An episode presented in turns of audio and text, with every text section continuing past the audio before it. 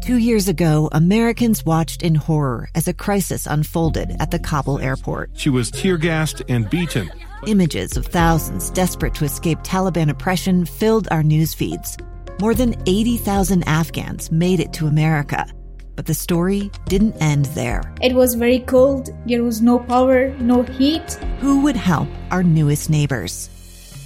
I'm Andrea Smardon. In Stranger Becomes Neighbor, you'll hear the stories of some remarkable refugees who left their homes and their dreams behind only to start over from zero. Their only possession was three blankets. And you'll meet Americans who stepped up to help them. You want me to come when you deliver your baby.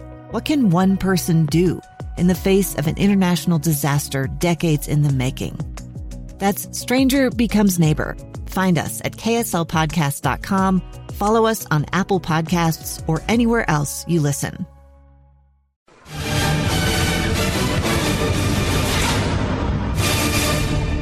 Well, the Bees in Las Vegas meeting for the second time of the series, and it was Salt Lake jumping in front in the second inning. Trey Cabbage led off with a single.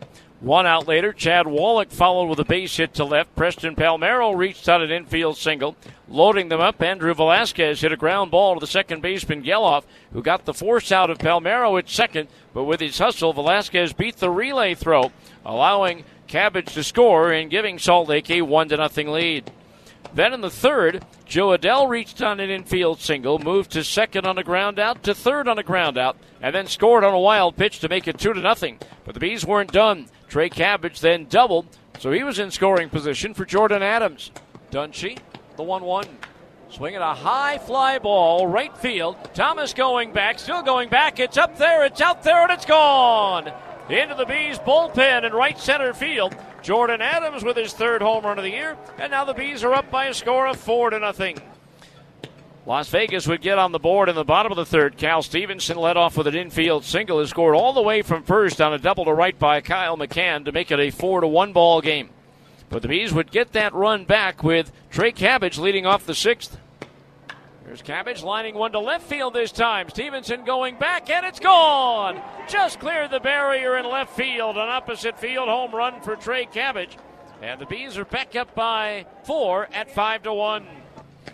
But the Aviators would get that run back in the bottom of the sixth as J.J. Bleday doubled, moved to third on a ground out, and scored on a sacrifice fly by Cody Thomas to make it Bees five and Las Vegas two.